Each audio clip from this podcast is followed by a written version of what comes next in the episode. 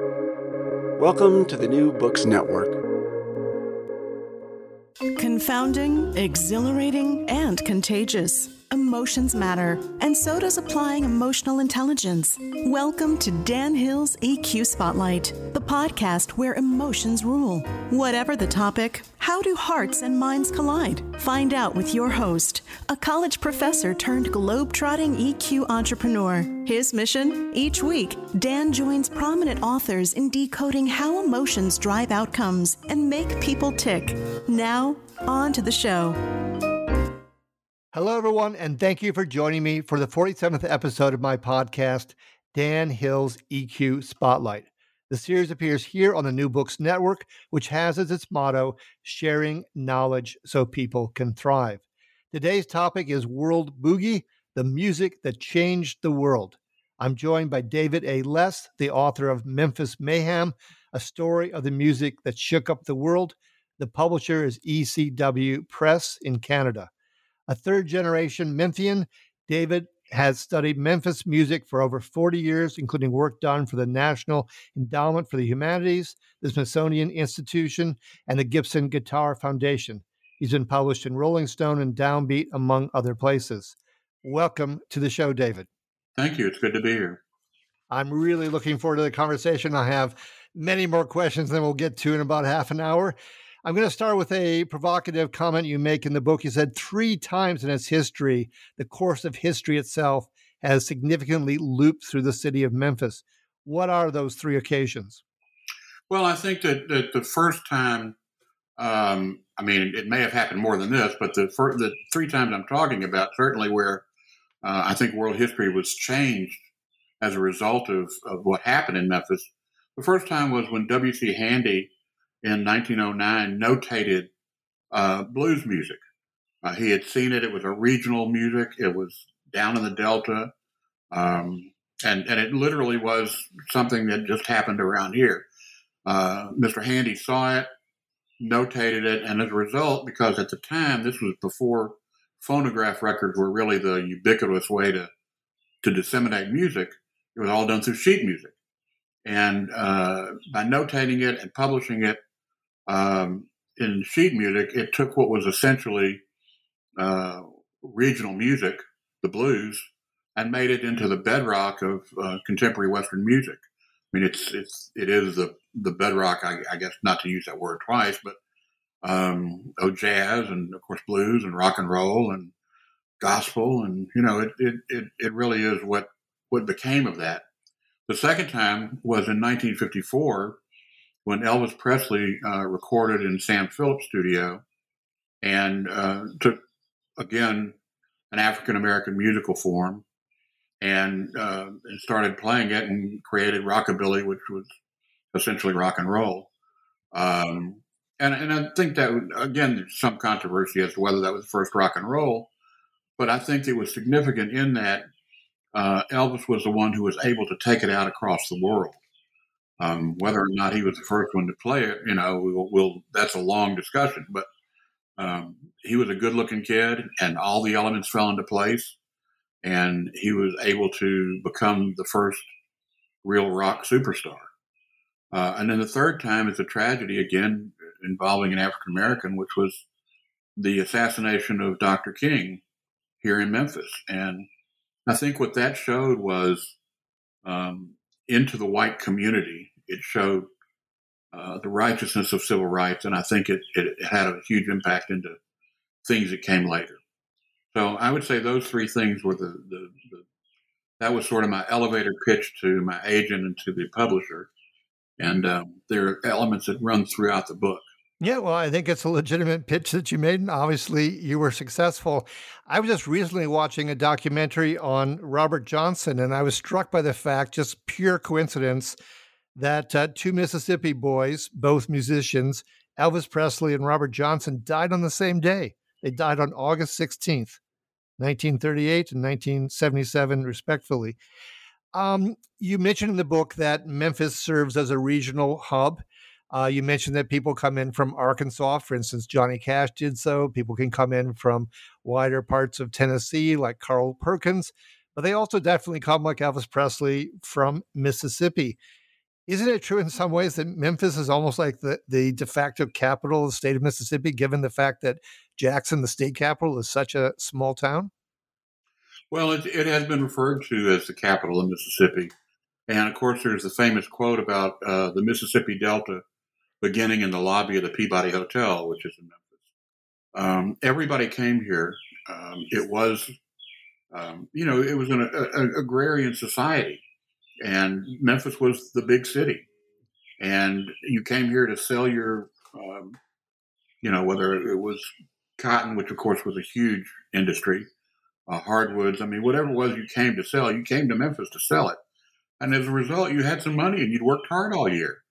But you also came for entertainment. You came to to buy your clothes. I mean, um, Memphis was a place that that um, that drew from three states. I mean, it, it drew from Arkansas, Mississippi, and Tennessee, and it, it still does to a, to a large extent. It is a, a tri-state city. It sits right on the borders of Arkansas. Yeah, no, I just had an author on a bit ago whose specialty is William Faulkner, and he made a reference in the book that one came up to Memphis to to shop and to sin those those are the two things that were going to take place. Well, you can still do that. I imagine so. I imagine so. Um, so let me go way back to the start of the book. There's a forward by uh, a gentleman whose last name I'd probably kill. It's uh, Guralnick, Peter Guralnick. Peter Guralnick. Uh, okay, I promise you I'd, I'd, I'd slaughter it. Uh, um, there, there's a couple comments there that I think really get into the, the flavor of the book and the flavor of Memphis. Because I'm going to assume those two things are a bit the same since you're third generation uh, resident, or your family is. Uh, there's a comment that the singer in Memphis always lags behind the beat. And then you make the comment that, uh, particularly for black musicians in Memphis, uh, the the pocket, which is a term you can explain to listeners, the pocket is later in the beat. So, what is the the greater metaphysical significance of uh, lagging or being deep in the pocket? Well, the, the pocket essentially, in musicians' parlance, is is where they all feel the beat. Um, I mean, all of the music is four four uh, count, and meaning quarter notes four four to a measure. so it'd be counted one, two, three, four. Sure. Um, now you can count that one, two, three, four. So it, it depends on on where you find uh, your comfort level as musicians. And musicians in Memphis historically have lagged beat a little bit. They're a little bit behind, not so much that they would be considered dragging in terms of, um, oh my God, these guys don't know how to play. Certainly, you, no one would say that about Memphis musicians. Yep. but uh, it's it's the comfort level, and I think what that does is create a certain anticipation because you know it's coming. You know, I mean, and pop music historically is right on top of the beat, which the Beatles were and black music and R&B is behind the beat, and Memphis is a little further behind than that. Uh, jazz players play right up on top of the beat. They, they, you know, they're schooled, they're reading. They, they basically tend to play on the beat. But um, R&B, and and it's just a tendency that's occurred in Memphis. Um, I've traced it back to the 1930s. Okay, well, I, I was struck by the, the, the pattern, and also by such a a, a, warm, nice introduction by Peter. I mean, he refers to uh, what's coming for us as, as readers about the the warm, relaxed, anecdotal narrative style, uh, Memphis-like in its relish for contradiction, digression, unpredictable oddities, and so forth. Would you say those are indeed qualities of Memphis? Well, I, yeah, I, I, think so. I mean, without uh, you, you, just read a laundry list of things. I don't remember all of what you just said, but um, I do know that Peter's um, uh, introduction was was r- real spot on. I've known Peter, um, let's see now, forty years, and um, for the last thirty nine, he's been uh, on me to write this book we, we go way back. He knows me pretty well. Okay.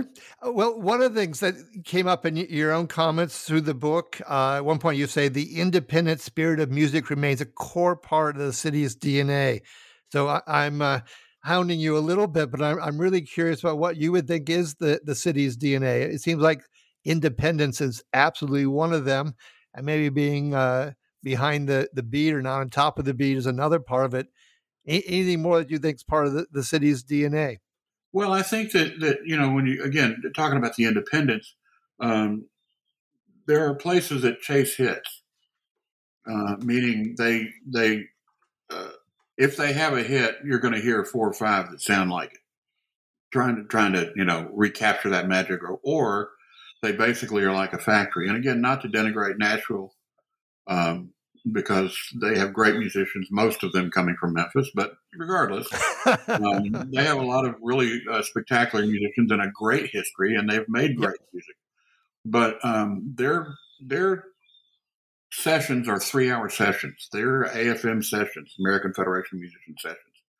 So they go in, they have three hours to cut a song or an album or whatever it is they've got sketched out. So they know ahead of time. Listen, hear the charts. Musicians go in, they read the charts, they read the parts, they lay it down, bam, you got a record. In Memphis, they don't do that. Um, they book studio time for eight hours, and maybe they get a song, or maybe they don't. Um, but they they give the musicians a little more freedom uh, to participate, and that gives them a sense of independence and, and ownership into the music that I think doesn't exist in LA and it doesn't exist in Nashville and um, maybe used to exist in, in New York, but probably doesn't anymore. Um, I mean, there, there are certain pockets all over where people still record like that. But for the most part, Memphis has, has a long history of going in the studio, putting in great people. You know, you get the best musicians, you get the best producer, you get the best engineer in the best studio, and you see what you get. And often what you get is something really spectacular. And whether it's a hit or not is is not the point. The point is to make music. The point is to wind up with um, you know, with with art. And I think again, everybody wants art. Every musician, you know, is an artist. I'm not trying to to to say it happens in Memphis and it doesn't happen elsewhere, but it seems like it happens more often in more often in Memphis. And as a result, you get Elvis Presley. As a result, you get Stax Records. As a result, you get Ann Peebles. You get Al Green. Uh, you get Charlie Rich. You get Johnny Cash. You get Jerry Lee Lewis. Um, all of those people made their most important records in Memphis, and I don't think that's a coincidence. Yeah, no, I, I really was struck by that independent spirit. I mean, it was both stated and I felt it as I went through the you know trajectory of these people's careers and, and things that they recorded in Memphis. And, and maybe I'm a bit sensitive or interested in it because I'm from Twin Cities where we've had Prince, who uh, definitely wanted to be an artist and definitely wanted to be independent and had his uh, famous feuds with the record label and so forth. Um, so anyway, that, that's kind of a bit where it came up. Um, I want to spend a lot of the time on music, but I want to spend a little bit on history as well. It seems to me that the yellow fever epidemics of the 1870s, post Civil War, uh, were significant for the city of Memphis. You make some allusions there. Uh, can you share that with the the listeners? Why you think that kind of added to the flavor, or, or how Memphis developed? Well, I think that that uh, overall in the book, the underlying theme is is essentially a racial collision um, in Memphis and racism, which occurred in Memphis and occurred, you know, everywhere else. Again, we don't we don't hold a patent on racism, unfortunately, and uh, yep. it's it's still uh, it's still there. But I think what happened in Memphis in the 1870s is there were three yellow fever epidemics, and um, you know, prior to that, Memphis was a, a growing, thriving metropolis. I mean, again, it was situated where everybody came to Memphis. You know, even then they came to sell their wares and they came for entertainment, and um, and people moved here, and it was it was um, for the time again, again, 1870s is not like it is today, but was what would be considered a major city. Um, when the yellow fever epidemics hit, especially the third one, uh, everybody who could afford to leave left you know, um, and the people who could afford to leave. Again, this is this is five years after the end of the Civil War that they began. Uh, were uh, essentially white people and landowners and people who um, of means, you know, because they could afford to pack up and leave. And what that left was a disparity, um, a racial disparity. The African Americans who were here um, and uh, whether by choice or, or necessity, and many became heroes in, in terms of yellow fever. I mean, Grace Stanley ran a house of prostitution that they turned into a hospital to treat yellow fever um, patients, and she died from yellow fever. So it's not like they they they left and and were not accomplished accomplished and were not able to contribute. They did, referring to African Americans who remained. So afterwards, the, the city lost its charter, and it wasn't until the 1890s that the charter was was back, and people started moving back. Um, so you had a major metropolitan area with an infrastructure that was largely populated by African Americans and free slaves. And that created a racial imbalance that continues. You know, I, I think today, I think it set the tone for race in, in Memphis, you know, that, uh, you know, our city leaders wouldn't want to say it continued, but it, but, and it, and it, it continues, but I'm not saying that the level of racism exists the same way it did, it did in 1890. Don't get me wrong. I, would be wrong sure. if I did. Well, one, um, one of the things that struck me was uh, black entrepreneurship because there's, off, after all, Robert Church and then his son, Robert Church Jr., and you're talking about a very major bank, Solvent Savings Bank, the start of the NAACP, uh, making sure that black voters could vote because Robert Church, who was a wealthy businessman, paid the poll taxes. For me, when I think of that, you know, taking that void with people leaving the town and losing the charter, and then I think ahead to Stax Records and so forth – I go, wow, there, there's there is you know the determination to forge ahead here, and it's certainly coming in no small part from the black community. Absolutely. I mean, I, I think that um, again, I say racial collusion. I, I see music as a bridge between the races in Memphis. Um, you know, there are there have been there were mixed race uh, recording sessions here uh, very very early on. Uh, there were mixed race jam sessions really early on.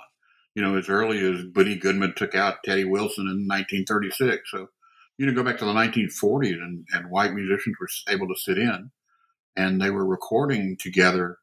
Um, Sam Phillips in the 1950s used black and white musicians.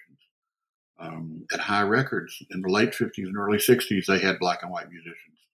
Um, by 1961, Booker T and MGs became the first, I guess, the poster boys for uh, for black white musicians nationally. I mean, they were the rhythm section on all these records, and was two whites and two blacks. So yeah, no, yeah, no. The, the amount of we're going to keep getting into this about the amount of music, especially from say the, you know, Sam Phillips and on into the seventies. It's just astonishing contributions to American culture. Let me go back to uh, I guess it's a it's a fairly famous trope uh, in addition to the one about uh, uh, the the Delta starting in the lobby of the Memphis of the Peabody Hotel. Uh, but you make a reference to Beale Street being Black America's Main Street, and that really stayed with me as I went through the book because I thought of Bronzeville in Chicago, I thought of Harlem, of course, I thought of Motown, New Orleans, but it really does seem that Memphis can indeed, through Beale Street, claim that distinction and uh, I don't know what more you want to say about the the pantheon of how African Americans have stepped their their contributions to society on American life, but obviously Memphis is central to that story. Well, I think in Memphis, uh, you know, again, you talk back about the history and losing the charter, and and of course, uh, Robert Church was the South's first black millionaire uh, and contributed so much to the community here. But um, Memphis had one of the city bosses, like Chicago. I mean, they had they had Boss Crump, who was mayor one term but controlled politics for 50 years. And Boss Crump, um, E.H. Crump Sr., family's still here, you know. Um, they Boss Crump relied on the black community uh, to vote. And as such, they relied on him to protect them, and he did. So Beale Street was sort of hands off. Uh, they were allowed to do whatever, uh, you know, African Americans control the street. And although they didn't own the real estate, they owned most of the businesses, especially the entertainment businesses in the evening. And the patronage was primarily African American. Um, and so it was considered a wide open street, and Memphis was considered a wide open town. And no small part of that was the protection of Boss Crump.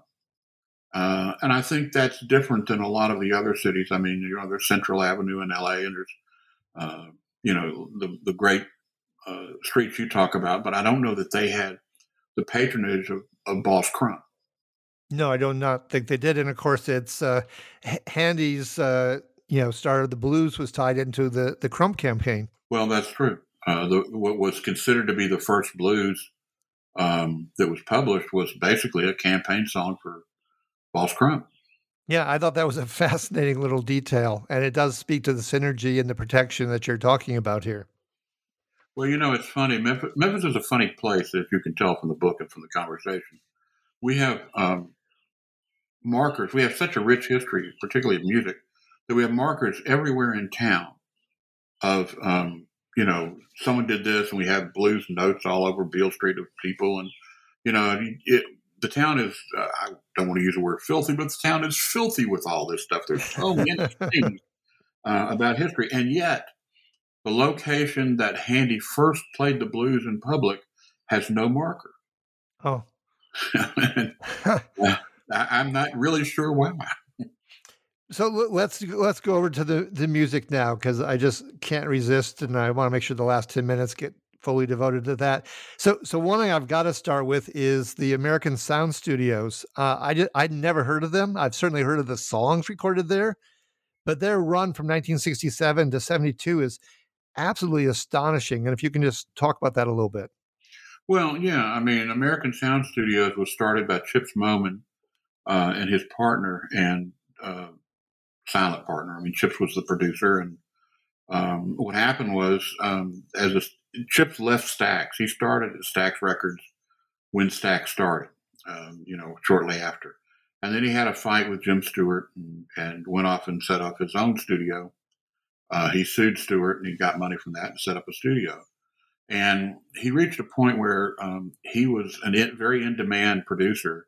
And, and producers like to use the same musicians a lot. That's why there was a house band at Stax. That's why Booker T and the MGs were at Stax. Um, that's why the Hodges brothers were at Hi. Uh, and so he created a, a, rhythm section, and, and Memphis rhythm sections tend to make hit records. So they would fly them to New York to make a record or take them to Nashville to make a record. And finally, he, he said, Look, we're not going anywhere else. You want my rhythm? You're coming to me. We're, we're going to get to studio time. So um, everybody came to American. And they uh, created, uh, I think at one point, I want to say they had 20, and I'm thinking back on the book, so, you know, you correct me if I'm wrong.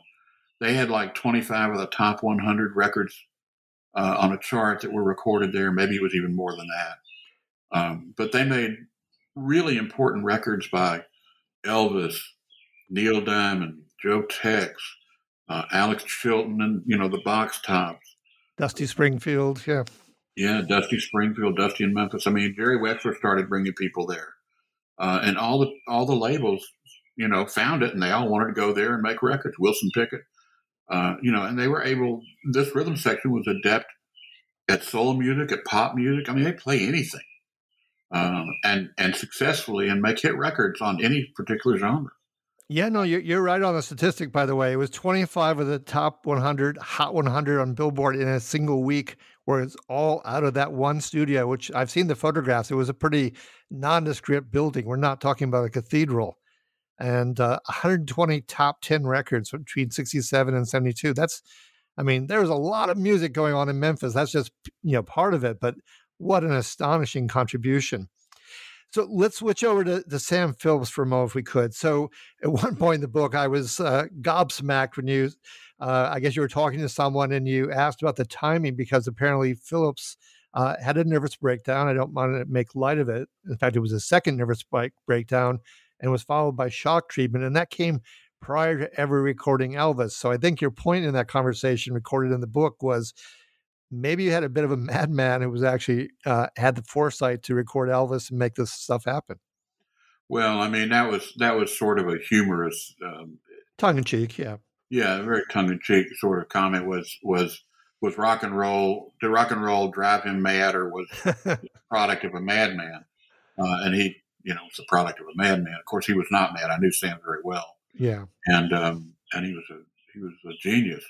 But I think that what Elvis did and Sam, and the reason it worked, were a set of circumstances that would not have existed elsewhere. Sam had a whole career in R and B. He had made hit records, um, primarily for other labels and his own, uh, a black artist before Elvis came in. So he he understood that you could make money. He had made money at it.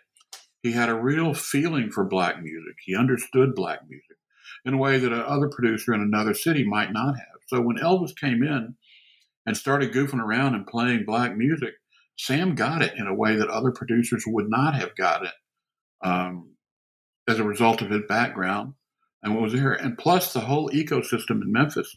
We had a pressing plant, we had uh, radio, great radio stations, and he was able to get it on the radio. He was able to get it pressed. He was able to put it out, and he recognized, um, you know, the value financially and artistically of of that, and that's essentially why Elvis was so important and why Elvis was allowed to develop in a way that um, if he were in Nashville, uh, you know, I think one of the quotes is they just said, you know, if he started hiccuping, they'd say, stop that.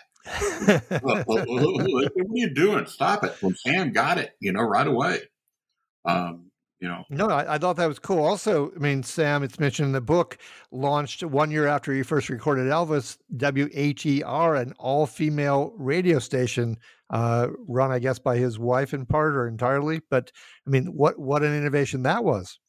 Oh, absolutely. I mean, it was it was all women on air. It was all women salespeople. The manager was a woman, was a woman. Um, you know, it was entirely run by women, uh, not just for women. I mean, it was an easy listening station. I'm sure they had yeah. listeners too. But um, radio, you know, is, as innovative as, as Memphis is in uh, in music, I think it's equally as innovative in radio. Um, we've done some pretty startling radio things here, and you're doing it right now. Yeah, well, WDIA was the first all black format in 1949. Um, you know, that's pretty cool as well. So, uh, no, I absolutely agree with you. So, know, we got maybe five minutes, maybe a bit more. Um, there's so many musicians we could talk about. I'll, I'll, throw out a few possible names, but maybe you just pick one that you want to talk about, and maybe it's on my list, or maybe it's not. But I'll just throw out a few obvious ones: Otis Redding, Al Green, Booker T, and the MGs, a big star with Alex Chilton. Any of those, or somebody else you want to go to that just is a, a fun, interesting thing you want to make a comment on regarding musician and, and Memphis? Well, Big Star, you know, is, is one that um, has a high resonance with um, with people still around the world. Um, it didn't at the time it came out. The band was a, a, financial flop, an artistic success, but a financial flop. Jody Stephens is is still alive. He's the last member of the band still alive. Alex Chilton had been uh, a teen sensation. He was the lead singer for the Box Tops when he was 16 years old, and so he'd had number one records. And they started this uh, band and it doesn't really sound like memphis. It's it's a it's a power pop band which is a different format for memphis. We don't we hadn't done much of that although we do have you know people uh, who did it and still do it and did it very well. But it was recorded at Ardent studios with the great john Fry, and Ardent is a place that you know much like american you look at the things that have been recorded there and who recorded at Ardent, and it ain't that different from American. I mean, they don't get the same uh, credit, but I mean, Bob Dylan, Stevie Wonder, Led Zeppelin, um, you know, I mean, the list goes on and on and on. And Big Star was sort of the the band that came out of there um, that that John developed. He was a very Fry was a was a was a great person in the music community here, and he allowed people studio time to come in and hone their crafts and not worry about studio time. And um, and you know the importance of John Fry to Memphis music uh, can't be uh, overstated. Yeah, and, I, and I'm sorry I left that studio out early. I mean, there's just, there's there was so much music coming out of Memphis from so many directions. But yes, absolutely. I think the uh, yes, the other musicians there. I think Keith Richards came by at one point. Um, you know, oh, yeah. wh- whoever else. Yeah. Yeah, no, I mean everybody recorded there and, and still do. I mean, it, it, has been a uh, a source of, uh, you know, you, you, never know who's there because they, like most studios, don't announce. But sure, you look at the gold record on the wall. You know, Leon Russell. I mean, everybody recorded there um, back in the day, and and it, has been uh, it's a great studio. I mean, it's a fantastic studio. The only other person I would maybe talk about would be Jim Dickinson if we have time. Sure, go right ahead. Um, Dickinson was um, a Memphis musician, a white musician, uh, who was really started his career in the 50s and uh, died in 2009. And during his time, he was uh, a producer and a session musician, and he played with uh, everybody. He was part of, again, one of these great rhythm sections that came out of Memphis called the Dixie Flyers and moved to, Jerry Wexler moved them to Miami to make records. And so he's recorded with everybody and he produced great records on Ry Cooder. He produced, um, you know, he, he played on sessions with Aretha Franklin. He played on Wild Horses uh, by the Rolling Stones. He played with Bob Dylan. I mean, he, he was uh, a very, very influential, popular guy, but he was sort of the spiritual leader for young musicians uh, in Memphis and, and still retains that grip, you know, 12 years after his death as being influential to the whole group of musicians, including Amy LaVere, his own children, North Mississippi All Stars, Luther and Cody Dickinson, um, you know, and, and, on and on and on, Becky Russell, you know, all sort of um, owe a debt to, to Dickinson. Uh, I produced five records on him and, you know, six or seven records with him. And um, he was a great friend and a very influential guy around here. Well, I, am glad we gave him his, his due here. Uh, you mentioned uh, Aretha Franklin was, of course, born in Memphis. Uh, I remember the first time I heard Alex Chilton with, I think the song's called "The Letter." I mean, the just the raw power of that song. I mean, it made such an impression on me the first time I heard it. Let's just end with one last question. Let's bring things kind of up to date. Uh, obviously, now Memphis still has music going. I can think of Three Six Mafia, for instance, other groups. Uh, but it's also now very much in the, the music tourism industry, I suppose you could say, in part thanks to Graceland. You have in the book a quote from uh, Judy Peiser uh, from the Center for Southern Folklore on the 10th anniversary of Elvis's death, where she was quoted in a national publication saying, Elvis died so we could pay our taxes. Tell us about Memphis nowadays. Well, Memphis is still, um, I mean, there's still uh, to use the word, filthy with musicians. I mean, um, it's just part of the culture, and there are great sure. musicians here, and there are great places where, um, you know, you can go in these little places and hear music that's as good as anywhere.